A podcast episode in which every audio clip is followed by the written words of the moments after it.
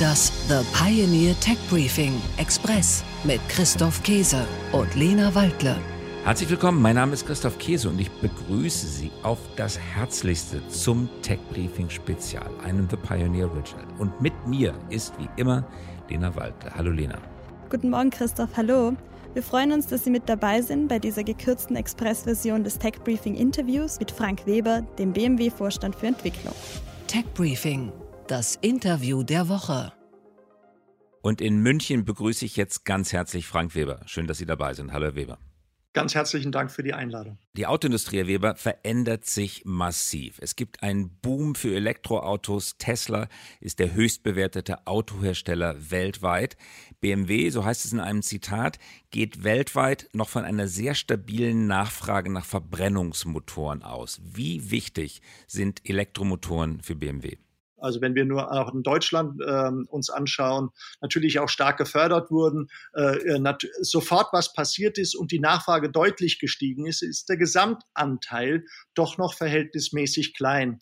Jetzt kann man sagen, warum ist das eigentlich so, dass wir über diese längeren Zeiträume reden, mit der sich die Elektromobilität durchsetzt? Das ist ja, der Grund ist ganz simpel, weil es geht nicht einfach darum, die Antriebsform zu ändern äh, im Fahrzeug, sondern wir sind ja Teil eines größeren Systems. Das heißt, wie viel Grünstrom kriegen wir, wie viele Ladestationen gibt es und dann wenn alle diese Komponenten zusammenkommen, merkt man auch, dass die Akzeptanz beim Kunden da ist und das bestimmt dann auch die Geschwindigkeit, mit der sich diese Technologie langfristig durchsetzen wird. Sollte die Autoindustrie mehr holistische Verantwortung für das Ladenetz übernehmen? Mhm.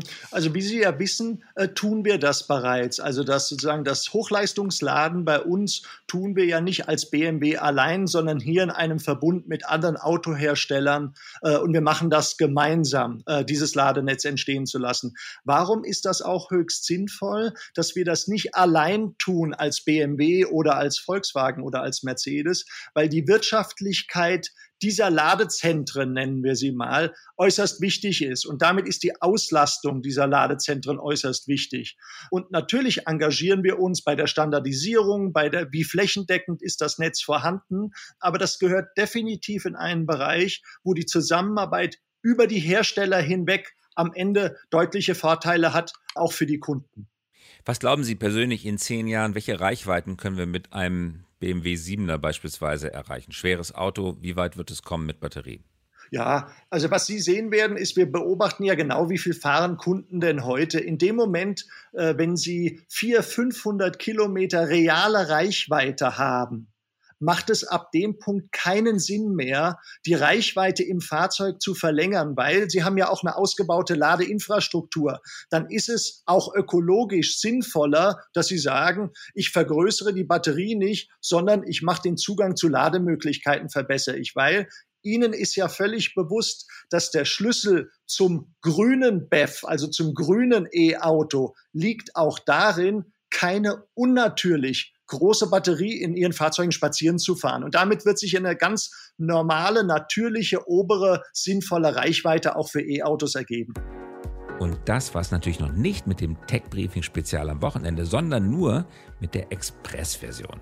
Frank Weber erklärt im Interview außerdem, wie BMW sich am Automobilmarkt gegenüber Tesla und Volkswagen positionieren will, welche Bedeutung Verbrennungsmotoren in naher Zukunft noch haben werden und wie lange wir unsere Autos noch selbst lenken werden.